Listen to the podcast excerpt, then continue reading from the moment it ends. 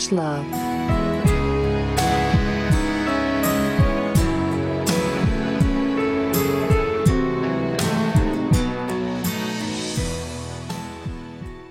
Here come old flat top. He come grooving up slowly. He got juju eyeball. He went holy roller. He got hair down to his knee. Gotta be a joker. He just do what he please. It's episode 15, season 5. Ravage Love, come together. Hi, Julie. Right now. Hello, Renee. We That, are, of course, is the Beatles. yeah. And why did we choose the Beatles this week, Renee? Well, because they're from Liverpool, Julie. Oh, Liverpool. fascinating. Fascinating. Because this week, our theme is the British invasion. Whoop, whoop. You know, I wanted to do like the Austin Powers opening song, but there's no lyrics. So we could just do it ourselves. Yeah, but I don't, I don't, I don't sing. I just, I just uh, Leonard Cohen everything, right? So maybe Josh will put in the, the Austin Powers music. The reason why we chose uh, British Invasion for this week is because I just came back from a trip to London. And so I thought it would be fun to read a book about London on my trip to London.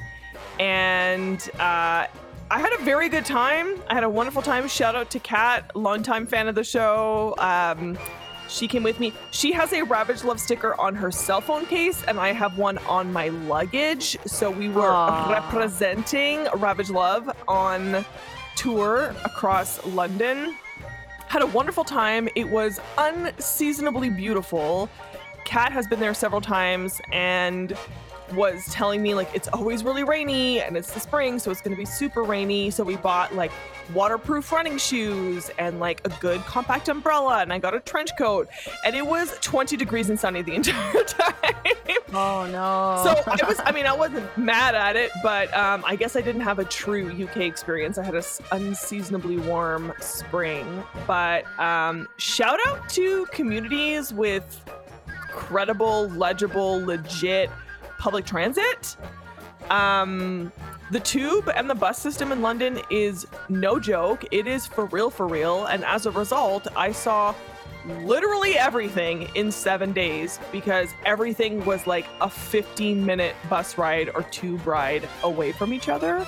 And the city's huge, but it's just so convenient to get around. So I saw multiple museums, like multiple museums. I did a tour of the Warner Brothers studios.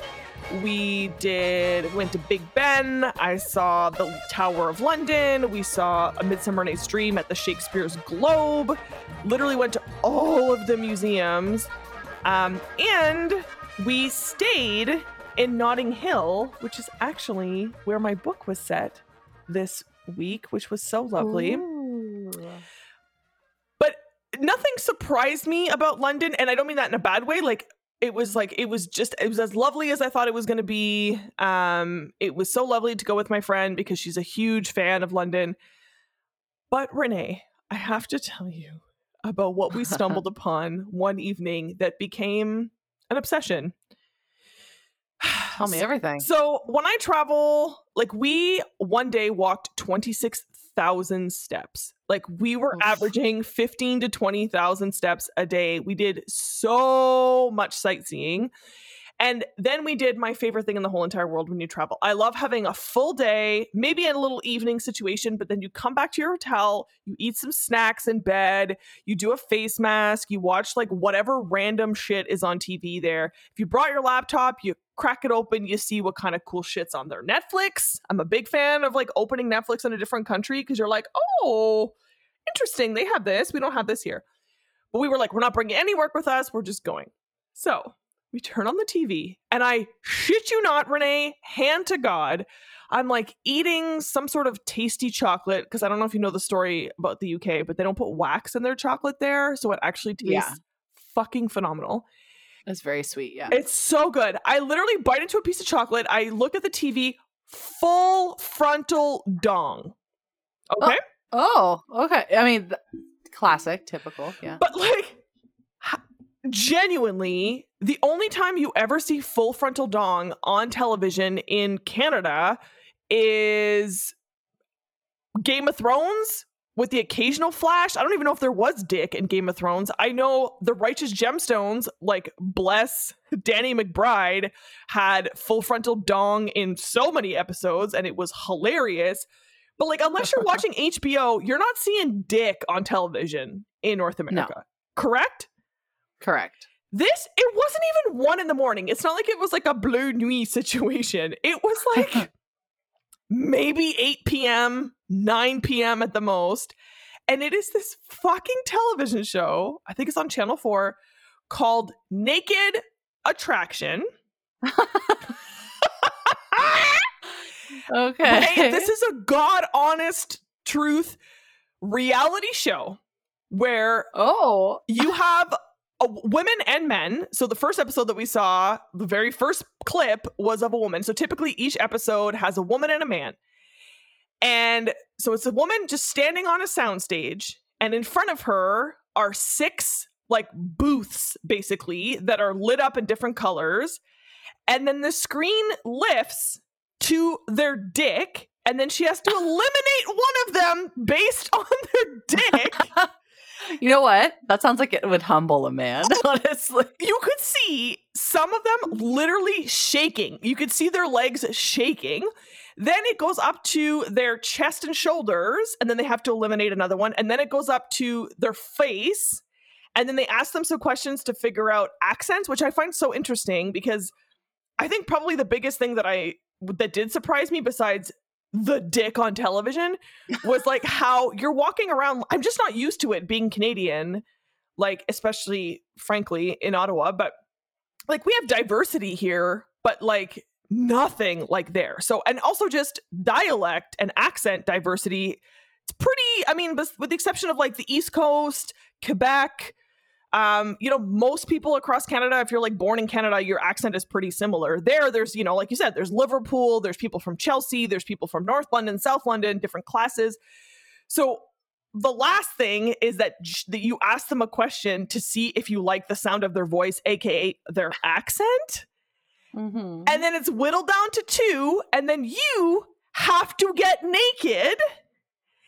And then you choose the person you want to go on a date with. And the purpose is, I guess the, the way they frame it is that it's like you're dating in reverse. So the idea is that like by the time you go on the date, you kind of don't have as many jitters because you know what you're getting into, I guess. Uh, okay. Renee, it was fucking unhinged.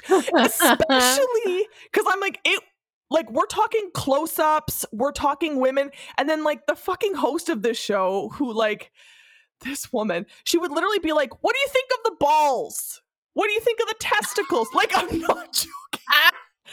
and then some of them she'd be like, Oh, they're they're kind of long. And then like the one dude I remember he like lifted his dick and it turns out he had all these piercings on his balls. And the woman's like, What do you think about that?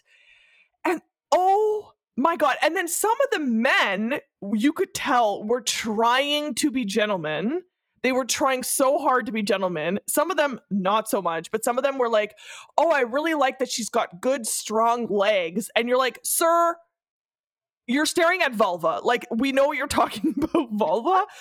Oh my fucking god. It was but it was like a train wreck. We could not stop watching. And then like every night we'd be like looking to see if it was playing. And then of course uh-huh. there's only so many episodes plus like there's only a new episode per week. So we watched a few of them a couple times, but Oh my God. I couldn't believe it. I just thought, you know, people talk about how the British are so prudish and like a stiff upper lip and, you know, like this whole thing. I read Spare by Prince Harry. Like, I know these people are prudish, but I was like, are they though? Because you would never have full frontal fucking vulva, full frontal peen on television with people just like literally judging people by the size of their cock. Like, who it was incredible. And I'm talking like some of because again, they would choose people based on I guess some sort of personality thing that you had filled out. So like one of the women was like in her 50s and so the men were kind of a little bit older and then like oh my god. And then you just and like literally the things that men were saying about vulvas were like so unsurprisingly bad. Like it was like, oh, she's got a nice tight vagina. I'm like, you don't actually know that. You're looking at a vulva. You're not looking at her vagina. Uh, and if you don't know the difference, you shouldn't be allowed anywhere near one. Oh my god. Anyways, that was the most shocking part or the most surprising part of my trip was like they are just it's called Naked Attraction. I kept forgetting what it was called and calling it Naked and Afraid, but like I think Naked and Afraid reality show. It does exist. I don't know if you've ever watched Naked and Afraid, but um it it really was naked and afraid for some of them because you could see they were shaking in their little booths oh waiting and then yeah then they have to come out and then you're thinking like oh my god this is like i would never and then yeah you as the person then have to strip naked and and at one point this guy this one woman he like ended up choosing her but he was like oh wow she had this like huge scar across her abdomen and he was like oh i wonder what the story is behind that. And then the even the host was like yeah that sounds like a story. And then he like picks her and then he they're like they build it up like she's gonna be like it was an alien or whatever. And she's literally just like i had a baby. Oh my and god and i was like this is how much men don't know fuck all about women's bodies. Anyways that's what i did and it felt um, I feel like if you listen to Ravage Love, you would also appreciate a TV show called Naked Attraction, where you can judge men by their giant dongs, um, or small dongs. Which again, like then Kat and I were talking. I was like, what? What, you know, it's not fair to these men either. Like some men are growers and not showers, you know. So it's just like they got small dick on TV, but really get them excited and they'll be Oh my god! And then I was like, how do you go back to work? How do you go back uh, to work after right? that? Especially if you got eliminated right from the jump. Like you go back to work and everyone's like, Julie, you're single because your vulva is hideous. Like what the fuck? Did you see her twat on TV? like it was, whew, twas, twas, uh, and wow. so it just was like never in a million years would I want to date someone who was willing to do that on television. You know what I mean? Like oh, that's 100%. Like uh, you're not finding love on this goddamn show. And then it's like then they follow up after the date to be like, "Was there anything?" And like oh my god. Anyways, what a time. What a time. So if it ever comes to Canada, then we'll be as cool as the quote unquote motherland. But anyways, so that's what I did for a week. wow. Sightseeing and then watching some full frontal dick on television while eating fancy chocolate. Um and uh, drinking really bougie tea, which I also quite enjoyed because I'm not a coffee drinker. So going to a country that really respects a cuppa was uh, was delightful. Um, and now I'm back, and I'm really sorry to say that my book was womp womp. Oh no. Yeah, it wasn't terrible. It certainly wasn't even remotely in like the list of kind of worst books that we've read on this show for sure, or even in my life. But have you ever had an experience where an idea on paper is like wasted and you just feel like not mad necessarily, but just disappointed. You ever had that? Can you elaborate? So, like, have you ever read The Power by Naomi Alderman, for example? A book that no. has been turned into a series on Prime. No, no. Is that the is that the one where it's like you know, if bad shit happens to you, it's your fault because you wanted it to. Well, that's a secret. Sorry, my bad. No, no, no, no, no. Yeah, The Power is a book by Naomi Alderman, who wrote Disobedience, one of the hottest books slash movies where Rachel Weisz and Rachel McAdams get busy as like Orthodox Jewish women. Are they full frontal though? Uh, no, no, but real fucking close. Okay, okay. Yeah, it's like Rachel on Rachel plus Judaism, and I'm here for it. Um, oh, shalom. But the power, the premise of the book is that when women get angry, they can shoot electricity from their fingers, and it's like th- takes over the world. That women start becoming like literally conduits of power and electricity. And the idea is so cool, but she turns it into like the worst fucking book about how women just become powerful like men and then basically reproduce the patriarchy are like raping men are like creating uh. these like really violent religions like it's I think like I think it's a weak sauce attempt at talking about like absolute power corrupts absolutely, but it was just so disappointing because the idea was so cool.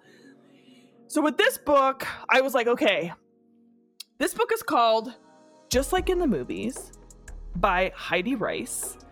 And she is British. And she was a film journalist for years until she started writing for Harlequin. So I was like, I love this. Like, this is a movie, it's a book about movies written by someone who's worked in the movie business. Um, it came out in 2021, so it's very new. Uh, it is 400 pages, so it's long. Yeah. And I would say what made it disappointing was what I then, as I do after I read the book, went and read reviews, and people shared in my critique, which was I don't know if it just needed editing, but there was a lot of repetition, a lot of unnecessary detail, so it felt like a bit of a slog. And it sucks because the writing was really strong and the idea was super cool, but I really had to push myself to finish this. And if it wasn't for the podcast, it would have been on my like did not finish list. But um it's split into parts, which I thought was really cool because each part is named after a movie, and that part of the book kind of has a similar theme to the movies that they're named after. So it's split okay. into five parts Wizard of Oz from 1939, About a Boy from 2002, Brokeback Mountain from 2005. Whoa. The Way We Were, the Barbra Streisand Robert Redford movie from 1973, and then, oddly enough, The Last of the Mohicans from 1992. Oh. Um, sidebar: um, As we approach and as this episode drops, we will be knee deep in Pride Month. Um, Brokeback Mountain is a beautiful movie. It's one of my favorite movies, but it always kind of makes me laugh because I have on paper small town redneck parents, and therefore you would think they're super homophobic. No. My parents love the cinema, love a good movie. I told them, oh my God, you have to go see Brokeback Mountain. It's so fucking good, so fucking good. Their critique was Have you seen Brokeback Mountain, Renee? Yes. Okay. I, yeah. Their critique was too many landscape shots of sheep, not enough romance and fucking.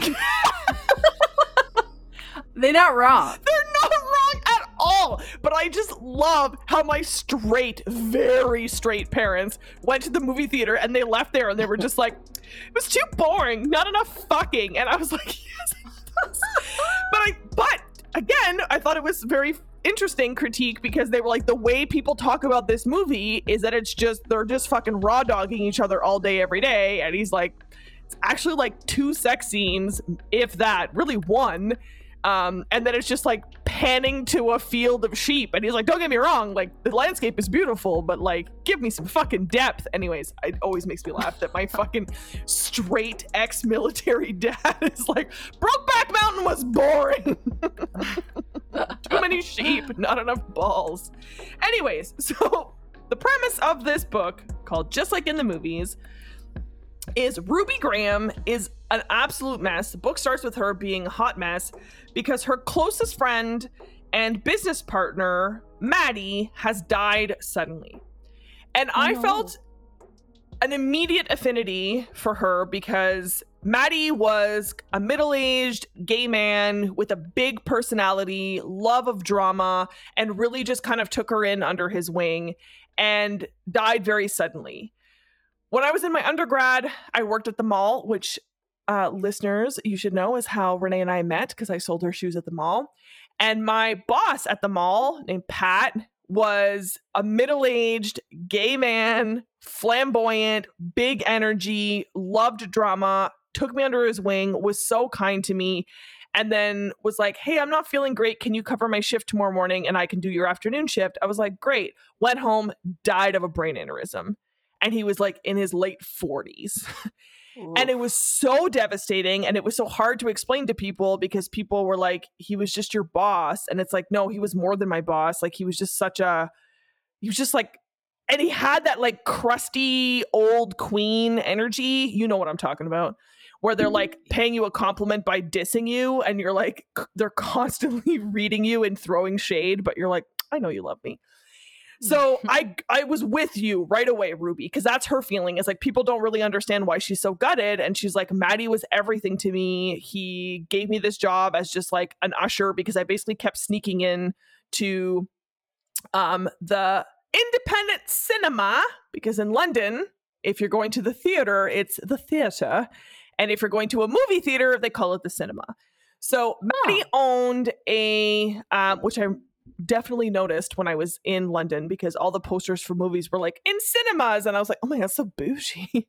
um, so he owned a cinema um, that was an independent uh, art house movie theater. If you know, for fellow Ottawa listeners, you know, like the Mayfair, the ByTowne, something like that, right? In Notting Hill, which is where my hotel was when I was in London. So I'm hooked, right? You're like, I love movies, independent movie theater, set in Notting Hill. So all these things that she's talking about, I'm like, I've been there, I've seen those things. Close relationship with the boss, passes away. People don't really understand the grief, and it's like you had to know Pat to understand how he created community in the most beautiful way. So she throws a celebration of life for him and then gets told, Hey, um, can you come to this lawyer's office or or barrister, as they call them, and for the reading of the will and she was like, okay, I'm going to assume this is because I'm the manager of this cinema that I need to be there. So she gets there. It's called the Royale. It's called the Royale Ooh. Cinema. And she's at the lawyer's office going over the will. And then all of a sudden she looks over and she's like, oh my God, his nephew, Luke, is here. And he's kind of a famous recluse because his mother is this very famous Broadway actress and no one officially knows who his father is, but they all suspect that it's this like beautiful kind of Robert Redford esque actor from back in the day, and he died by suicide. So there's all this mystery about the dad, and then he she was always denied. No, no, no, no, no. I'll never say who the father of my child is, but he looks exactly like the Robert Redford dude. So they're like, okay. So this kid's basically been trying to avoid fame his entire life, and like has been kind of a recluse and he's a Manhattan real estate mogul who just wants to be behind the scenes working the world of business. And he's based in the States. So she's like, What the fuck is his nephew doing here? A nephew that he never spoke to. And he's like, Well, your guess is as fucking good as mine because I got told to come here. And I was like, You mean the uncle I've never met needs me to come to the reading of his will? Like, what? and he's brooding and miserable and doesn't want to be there and is just sort of perplexed and then it turns out it's because in his will matty left the cinema to both ruby and to luke his nephew now ruby is delighted that she gets to keep the royale because she's basically like this is my home this is my community um, I don't want to lose this job, but I also, you know, I rent the apartment above it and I love this job, but like kind of weird that this dude is here because he's never even been to the cinema before.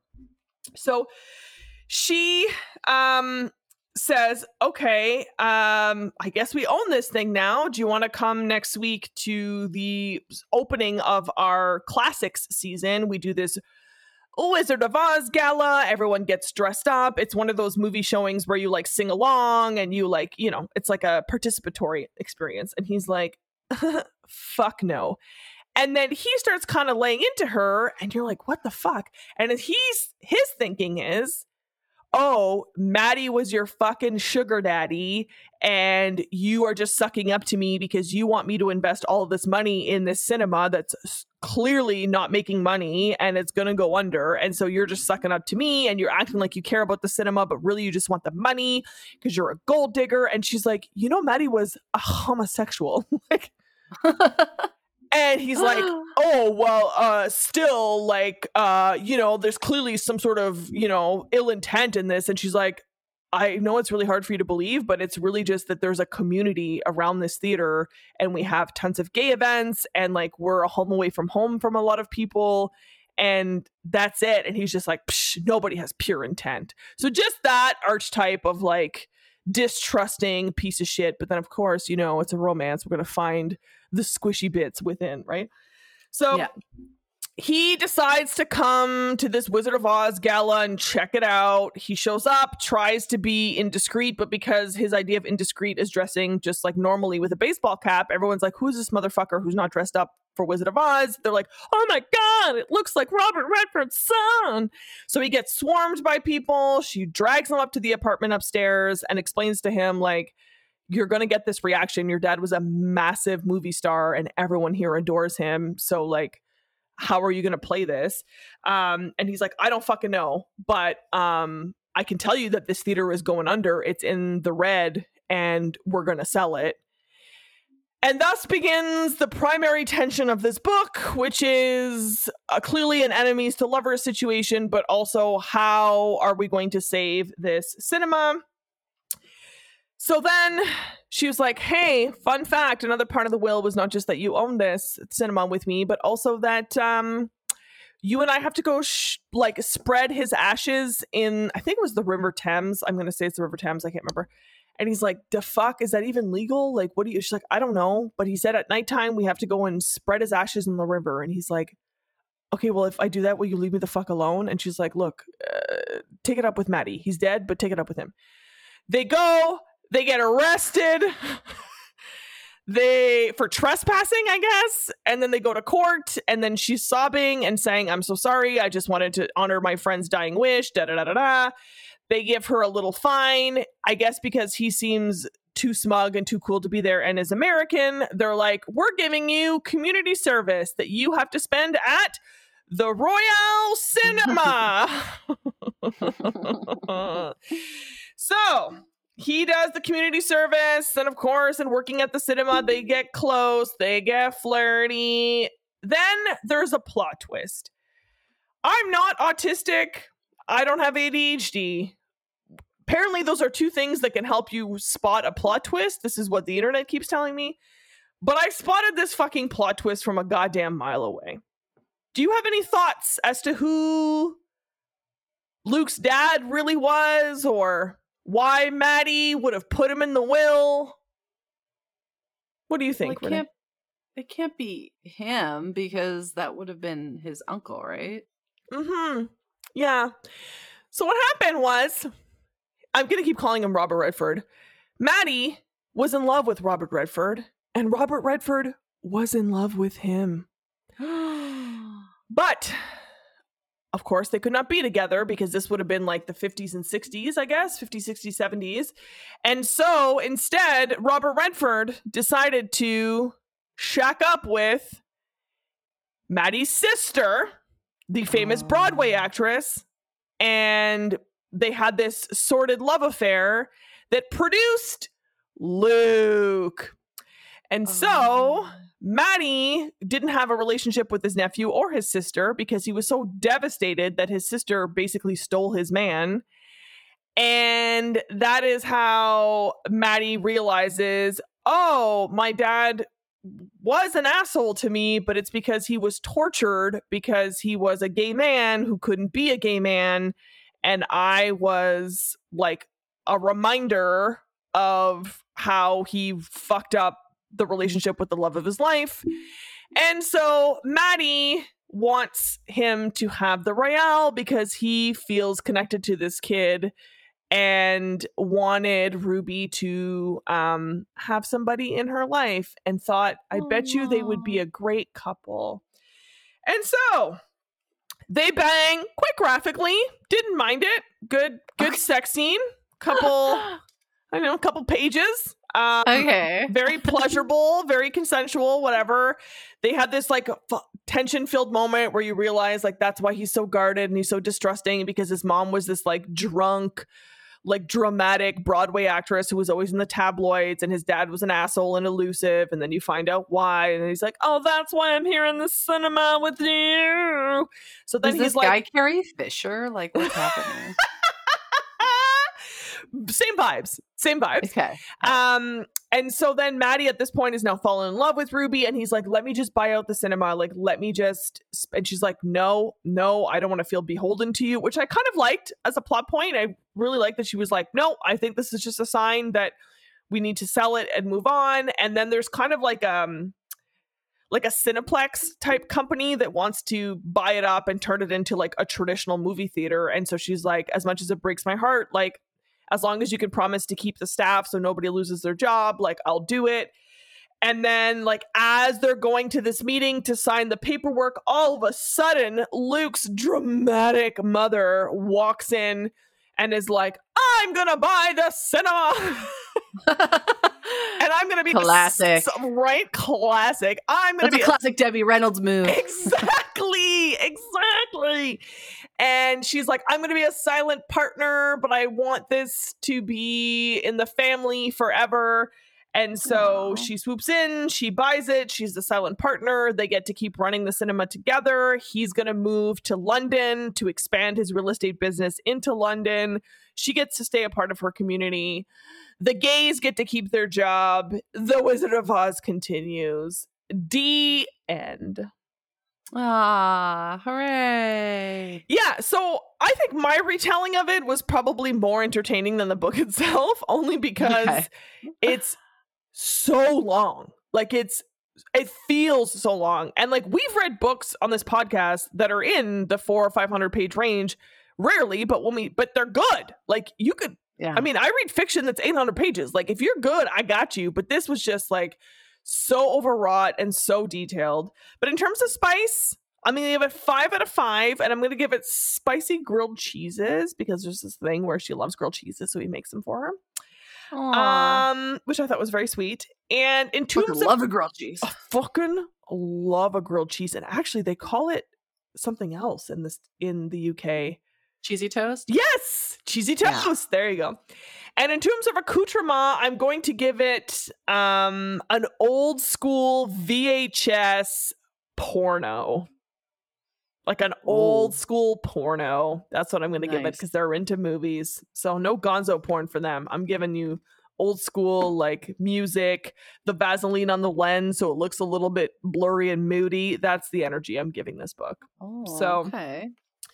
Um Nice. yeah. Just like in the movies about an independent cinema in Notting Hill by Heidi Rice. Eh. That's my review.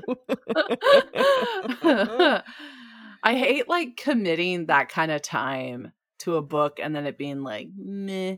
right? Like, I, like it, when it's really good, I'm like immediately on Goodreads, like I read this, assholes, and then I'm like, yeah. So, ay ay ay, yeah, yeah, it was it was disappointing because like I said, it had all of the ingredients for something that I would love. Um, you know, you had like lots of queer characters, you had like community, like Adriana Herrera writes a lot of books with like queer community, whether it's, you know, whatever it is that they rally around. Um, and the movie references part was really cute. So, like, the different, at first I was like, what the fuck do all these movies have in common? But then, like, the storyline within those parts was kind of similar to the movie, or the movie would be referenced because it was like the movie they were showing that week at the cinema. So, I thought like that was really cool. Um, but yeah, felt- Weird that they didn't reference Notting Hill though. Right? And I did wonder if it was too on the nose and that's why they didn't. But I mean, if you go to Notting Hill, because that movie was what, from the late 90s? Yeah. If you go to Notting Hill, there the Notting Hill bookstore is still there, and there are shit tons of tourists out front taking pictures of it. Every single market stand that you find in Notting Hill has like tote bags, posters, prints of the cover of the movie, like the movie poster. That movie everywhere. wasn't even like good as I recall. Like I don't I don't remember enjoying it. I thought it was boring. I don't think I don't think Hugh Grant and Julia Roberts have chemistry. Um, I liked it, but I think I just have a nostalgia for all the lovely, like the heyday of 90s rom-coms. Like they just don't make them like they used to. So I think that's where my like nostalgia comes from. I haven't rewatched it in a long time. So it could be boring. It could be just at the time I was like, romance, Hugh Grant. I mean, would still do Hugh Grant today, even though he readily Oh. admits he never moisturized and looks like a raisin, would still fuck him. I love his like career trajectory where now he only plays villains for the most part, um, or like cameos. Yes. and I fucking live for that. I love that. I love I love when actors who were- are huge and well known and very important um like don't take themselves too seriously. Mhm. I love that. I love how like I just find it I mean he's not for everybody because he was at the Oscars and people were like slamming him for his like cynical responses to Ashley Graham on the red carpet when she was interviewing him but I kind of like it like he just doesn't give a fuck anymore and he's just got this dry British sense of humor that's super self-deprecating. And he talks about like his floppy hair and the bad movies that he made in the 90s and then like just like yeah he just doesn't take himself too seriously and went from being like the it guy of the 90s i mean he was fucking everywhere. Yeah. literally fucking everywhere. And he was everywhere. Um to yeah being like the bad guy in like the gentleman like a guy ritchie movie and then like doing a cameo as daniel craig's husband in the glass Yeah. onion like and isn't he the bad guy in dungeons and dragons he is. And that that show that he did with Nicole Kidman. oh my god yes yes like in he- England in England they call them baddies, Julie. really Yeah. oh my god Bad guys are called baddies. It's so fun. There's this skit. I can't remember the comedy troupe, but it's like these two soldiers and they're Nazis, and they're they're talking, and then they're like, "Are we the baddies?" yeah yeah And he and I love that. I think that's so funny. I love how like the British have like words, like regular words, but they sound so adorable. oh but yeah. it's like it means something like, and that's just the word. Like I don't know, like bangers and mash. That's so whimsical. It It's just is. mashed potatoes and sausages. Like, calm down. But like, it's so whimsical. It's Like- so whimsical, and everything they say, like, there's a reason why people go cuckoo for the accent. And like, just like when you go to on the tube, there's no sign. It doesn't say exit. It says way out, and you're like, oh yeah, because that is the way out. Like that's what you want. like, there's just so many things that are just like. Like even the fact that they call them mobile phones, I'm like that is so much more logical than a cell phone. Like why do we call them cell phones? When has the technology inside of something ever been part of the name? Right? You know what I mean? Like it's just such a funny, like they just have a very blunt. Oh yeah, and then they call like like whatever it is, eggs in the if you want like eggs done a certain way, they're called like oh, I can't oh, I'll have to look it up. But anyways, they're just it's so whimsical, it's so cute. And you can't It help really is. it can't help but be sort of romantic. So um I have no idea what you read this week, but someone's gonna tell me it's not whimsical. Um oh, and it is. I promise. oh it is? yeah. Oh my Yeah. god. Then please tell me more. I just okay before before I go on. I want to say that like after I got separated, I didn't date for a year. Like you know this. Mm-hmm. And the first person I dated was a British man who had come to Canada to work for a video game company. And he was like super tall guy, but he was like a man child, but I digress. So he said things really funnily, like it was funny and he knew it. So like one of the words was um aluminum. He would say aluminium. Oh my god. Or he'd be like- gets me. He'd say garage. Oh, the garage. garage. Yeah. And uh it was just so funny. And then I remember like the first time that we made love. It was like I was just really I was like horny. I was like, let's just do this. And he's like, You're very passionate. I was like, okay, cool. Let's just let's, let's fuck, let's do this. And he's like, you s- you have so much passion. So much passion. I was like, "C- c- you shut up. You just be quiet. Stop talking. And like it didn't last. We both ghosted each other eventually, but oh my god, it was just a time. He's like, "Oh, you should come over for Sunday roast." Was like, Oh, you're like absolutely not. Like that is yeah, I was like, I don't know what that is. Yeah, like But- it just it's just it just sounds so formal, which I know is because we are a colony, and so we've like bastardized the English language, the French language, like all the languages that we brought here. That they have the formal beginnings, and we have the like what the kids did with the, the fucking words. Yeah. But it's still oh god it's just so goddamn whimsical. Like when we called to book a reservation before we'd even left i thought it was an automated voice on the phone because the person sounded so like good evening it's james here blah blah like it just sounded like siri. Like it didn't sound like a real fucking person because it was just so goddamn formal but yet not it was just him talking, you know, just but I'm just like, oh man, we put British people on television so that they look like people of authority because that's who we respect. Like we're like Gordon Ramsay, fucking what's his name from American Idol? Uh that mean guy. Simon Simon Cowell, right? It's like we just see British people as people of authority.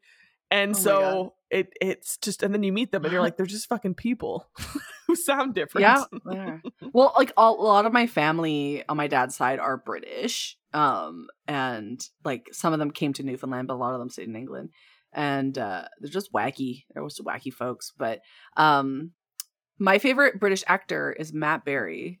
He's you know who he is, right? Like he um he plays like uh one of the vampires and what we do in the shadows. He's got oh that my like god. very and he does this show called fuck, Toast I'll say his name. His name was Steve. Yeah.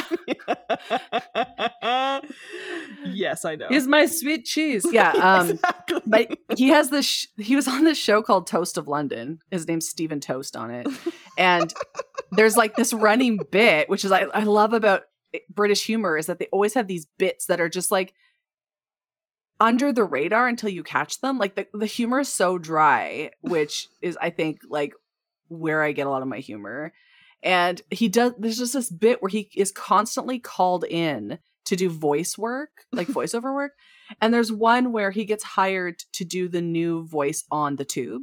oh my god. he'll be, he's like, watch the step. They're like, can you do it funnier? He's like, watch the step. It just goes on and on and on. It's so fucking funny. I love him. I think he's just like so underrated. I'm glad he's on on like what we do in the shadows because it's so popular Yes. because he just he deserves all the credit in the world. He's also like a like prolific music like singer. really? Like he's got albums, like tons of albums, and it's hilarious. Like he's just oh my god, one in a million. This guy, I fucking, I live for him. I live for him. I love that so much. He is so funny, and people Yeah. don't realize until you start like what we do in the shadows. The TV show is one of those things. That it's like I only watched Wayne's World for the first time like ten years ago. I'm Eh, gonna brag about that. I'm not bragging, but I spent not at all. It's a shameful confession. But the entire It's time, my greatest shame. the entire time I was watching it, I was like, "Oh my god, now I get that reference. Oh, now I get that reference." Like so many things, and so that's how I felt watching what we do in the shadows because so many clips from it, the audio then got turned into TikToks. Yeah. Well, my So, my yeah. office mom, my office mom Jackie, she's our um boomer uh employee. Uh, she's our office mom and her name's Jackie, and so I'm always like Jackie Daytona, and she's like, "Oh, I love that." Like she loves a little nickname, and then my boss like, "It's from a show." She's like, "I don't know what it is." We're like Jackie Daytona all the time, and she just loves it, and I love it that she loves it. So I love that so much. yeah, Fuck. it's adorable. It's so good. Well, friend. Ooh.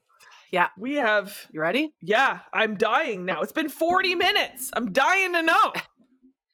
All right, I read Pounded by the Pound, turned gay by the socio-economic implications of Britain leaving the European Union by Hugo nominated author Chuck Tingle. oh my god, yay! it's a Chuck Tingle. Oh my god, it's Now- been so long. He has no less than three books about Brexit.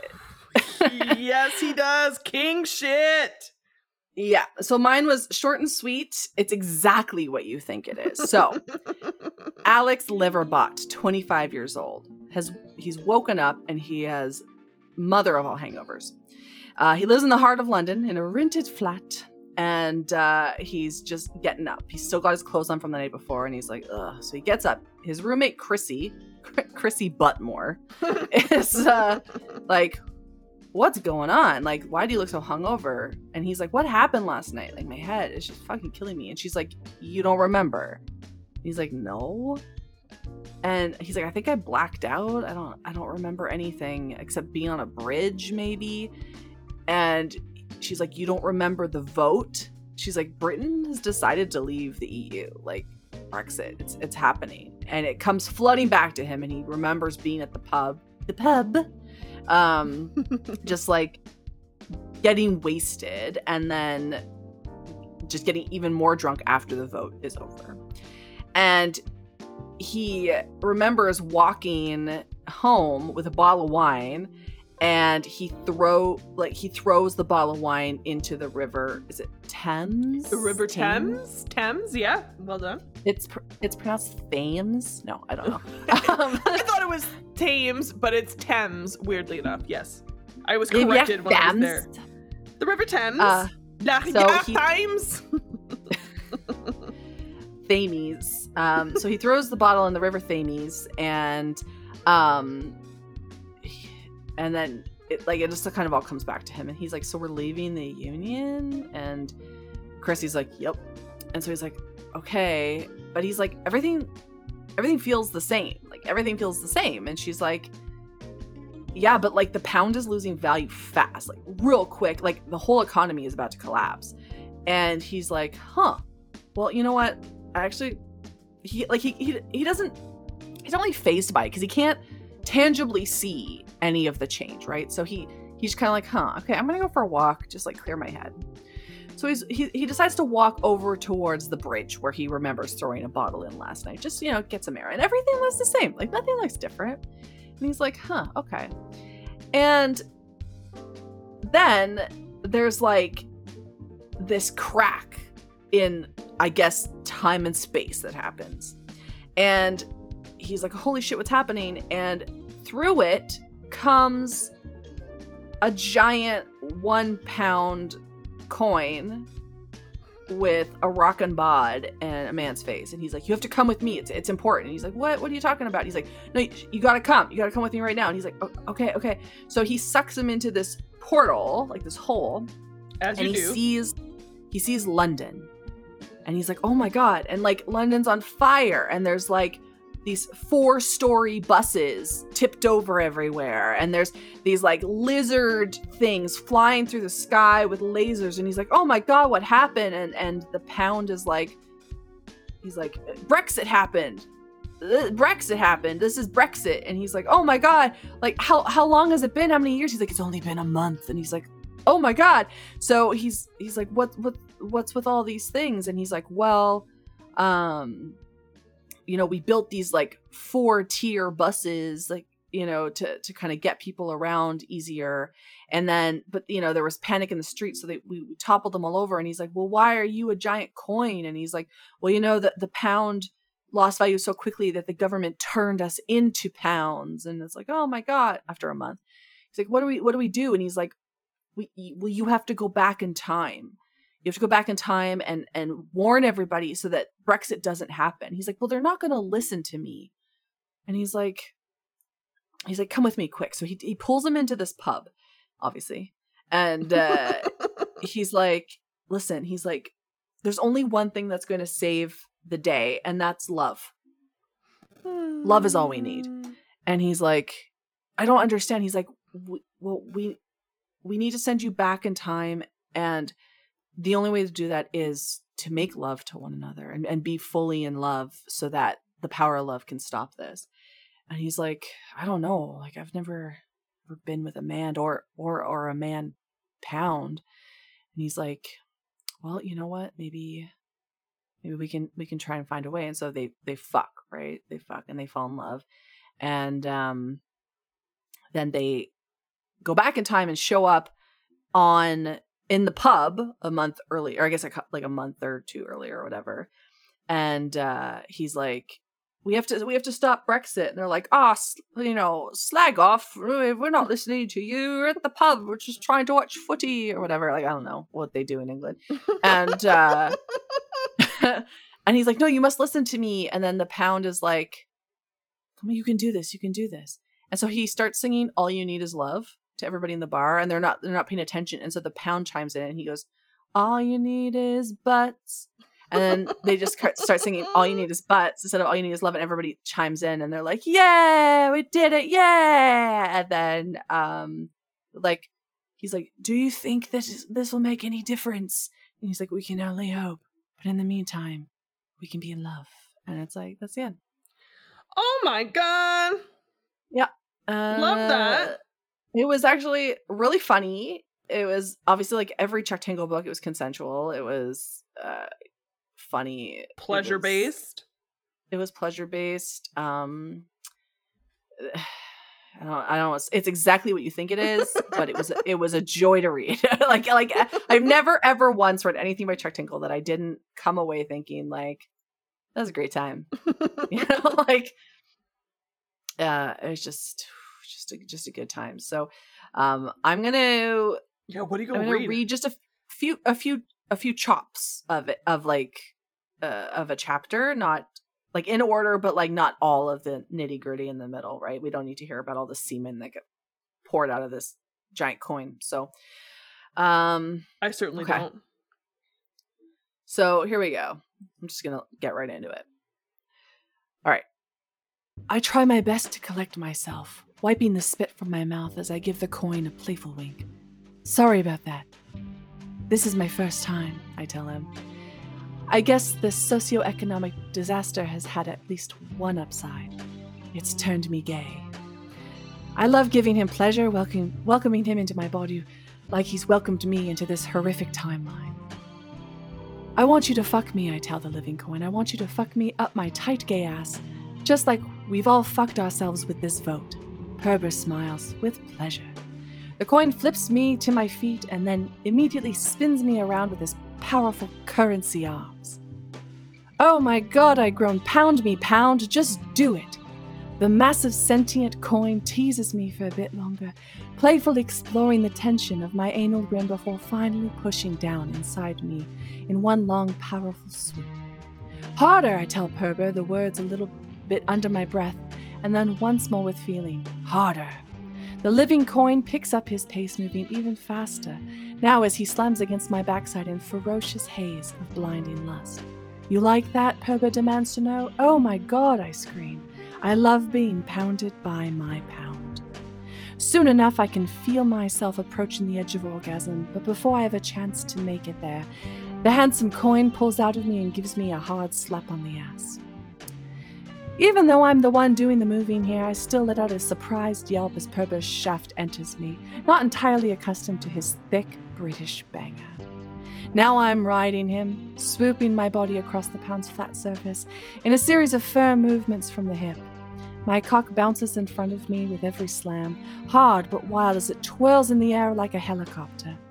Our love transcends space and time, I cry out. Love is all you need.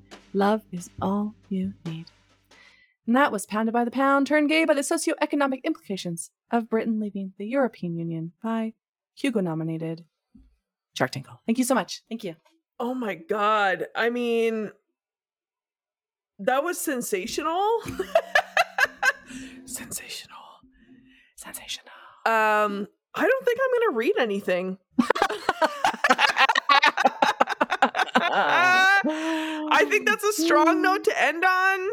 Um, I think that's a wrap, bud. Like, I think that's what the motherland would want from us. Um, certainly that TV show, anyway. Oh my god! I mean, very on brand for a country that likes naked attraction, for sure. um, yeah, this was a delightful little journey. Thank you for letting me, uh, both you, Renée, and our listeners, um, talk a bit about my trip and recap and let me hijack the show to make it about Britain. But next episode, we're launching into a new theme that we're going to carry for the entire month of June. And what is that, Renée? Qu'est-ce que c'est? Oh, well, we're here. We're queer. We're doing queer people all month. With a theme. Yes. I mean, Can't, I think it's I think it's be gay do crime next week. Is that what we de- Yeah, decided? next week is be gay, do crimes. Um, Yeah. but just know if you're new to the show, bienvenue. Uh, Renée and I are queer, so like the show is queer 365 every single episode. Right. But Right. um, and we do often, as evidenced by Chuck Tingle, do often read stories about queer characters or and or written by queer authors quite often in fact i would say um, but Mhm. we're going to be very make a concerted effort for the month of june to bring you queer characters quite possibly also written by queer authors but um, we're going to be bringing you so much gay fucking content we have been doing that for the month of june every year that we've been doing the podcast but on a serious note, I really feel like right now, in this point of history, when there are so many attacks on queer and trans people, I feel like this is our civic duty to just be gayer, queerer, more feminist, like just all gay all the time. I used to be someone who thought, you know, pride flags and stuff were great, but like, you know, a bit passe or maybe a bit tacky or something. And now I'm like, Mhm, mhm. wrap me up in a gay flag and fucking let me go to the grocery store. Like I'm just like I want to be so in your face with my gayness now.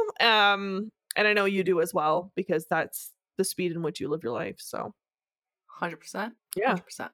We're bringing you The amount of money I've poured into bringing pride to where I work, um, I'm not even sorry. I'm not even sorry. I got I got pins for everybody. I got flags for everybody. I I made a whole thing out of construction paper. It's huge. It's awesome. It's beautiful. I want every single person I work with to question their own sexuality and gender identity this month. That is my gift to law enforcement. Thank you. and it's absolutely your contribution to anti-fascism is not only am i going to make you tolerant of the gays i'm also going to make you wonder if you are yourself a gay I think everybody is queer. Honest, honestly, honest to God, I, I believe everybody is queer. I believe everybody has the capacity to fuck people, regardless of their gender identity. I think everybody has the capacity to love people, regardless of their gender identity. I, I just truly, truly believe at the heart of everything, sexuality is so fluid, identity is so fluid, and like we just got to be cool about it. Just be fucking cool. It doesn't mean you have to go and stick your dick in someone's butt. I mean, I encourage it, but like it, it's just yeah. I, I I truly believe. I truly, truly in my core believe. Like there's gonna be no straight Gen Zers.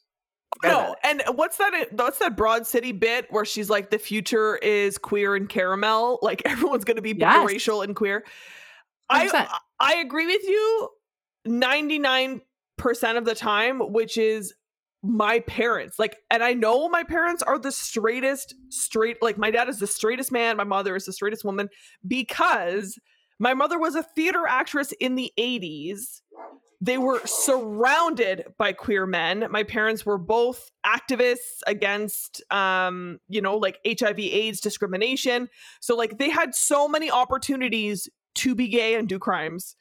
And i remember my dad once explicitly telling me that he was like at a, a house party and he was like the only straight man there. And they were like never? Like never never? My dad's like literally could like you know like the kinsey scale see pepper pepper hears me the Kinsey scale of like what is it? One is it one to ten or something? And like one is like super super straight or whatever. My dad's like that is hundred percent me. Like he's like I can see a, a man and be like oh he's beautiful like that's a good looking man, but he's like zero part of me would ever feel attracted to that. And my mom's the same way. Like she's just so straight. But yet they're such great allies that I mm-hmm. let it slide. So with the exception of Mama Papa. I really do believe that on the right day, most people could lean in the other direction. You think you th- you're telling me that if your mother was deposited on the island of Lesbos and your father was put into a coliseum, Yeah. with a bunch of other men, Yeah. they would they would not fuck those other people. Honest to God, I really don't. And again, it's I know I feel like I know it to be true because they're so not homophobic that it's not like it's the idea doesn't repulse them. They're just generally like I I can't I can't see it. It's just not hot to me. It, it, it does nothing for me. Um and again, because they're not homophobic and like so many of their friends are queer, um, you know, they went to Brokeback Mountain and complained it was boring. Like they just don't they have no reason to be closeted is what I'm saying. And like we have had this conversation and my dad's like, "Yeah, I was 20 years old surrounded by these beautiful, fit like acting, you know, like these were men who were in theater, like they were beautiful men. He was like, I had my chance. And I was like, no, I'm good. My dad is obsessed with going to drag brunch. Like, my dad brings his wife to drag brunch. Like, he's obsessed with drag. He loves it. He doesn't like watching it on TV because he's like, it doesn't have the same energy. Like, that's how fucking much of an ally my papa is. And he's like, couldn't do it. Not for me. He's like, good, Hmm. good for you. Fill your boots or your butts, whatever you want to do. But he's like, it's not for me. But otherwise, I absolutely believe that, you know, most most men, like the quote unquote straight men I know, I'm like, give you five minutes alone with Ryan Gosling, Pedro Pascal, like fuck you, you're getting in there, you know you hmm. are. And they're all then they get drunk and they're like, yeah, maybe, and you're like, yeah, fuck off. All right, folks. Well, you heard it here first. Julia Malone just said, fill your butts. So I think that's a great note to end on. I love you. I love you too. Thanks for listening, folks. You want to sing us out? Sure do. Ravage love, ravage love. Bye. Bye. Artwork for the show is created by Karen McKnight. Very special thanks to Josh Shenfield for production assistance. You can find Josh on Instagram at Fushigiyami. That's F U S H I G I Y A M I on Instagram. Connect with us at Ravage Love on Instagram and Twitter, or by email at ravagelove.podcast at gmail.com.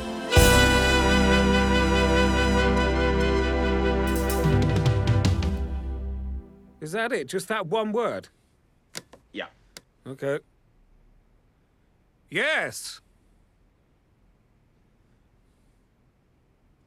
Uh, hey, Steven, that was really good. Um, feeling is here that you could be a bit more positive. More positive. Yeah. You know, really go for it. You want me to go for it? Yeah. All right. Yes! Very, very good. Um, let's just try it without the script. Might just loosen you up a little bit. Yeah, I mean, it's, what is it, one word? You don't really need it, do you? I probably don't need the scripts, it's just a word. Yeah. Okay, let's do it again. Yes! Is that it? Yes. Right. Hi, Steven. Yes. This is Clem Fandango. Yes. Can you hear me? Yes, I can hear you, Clem Fandango. Honestly, this is going so great, but I just think there was a little loss of energy in that last take. Maybe try one more.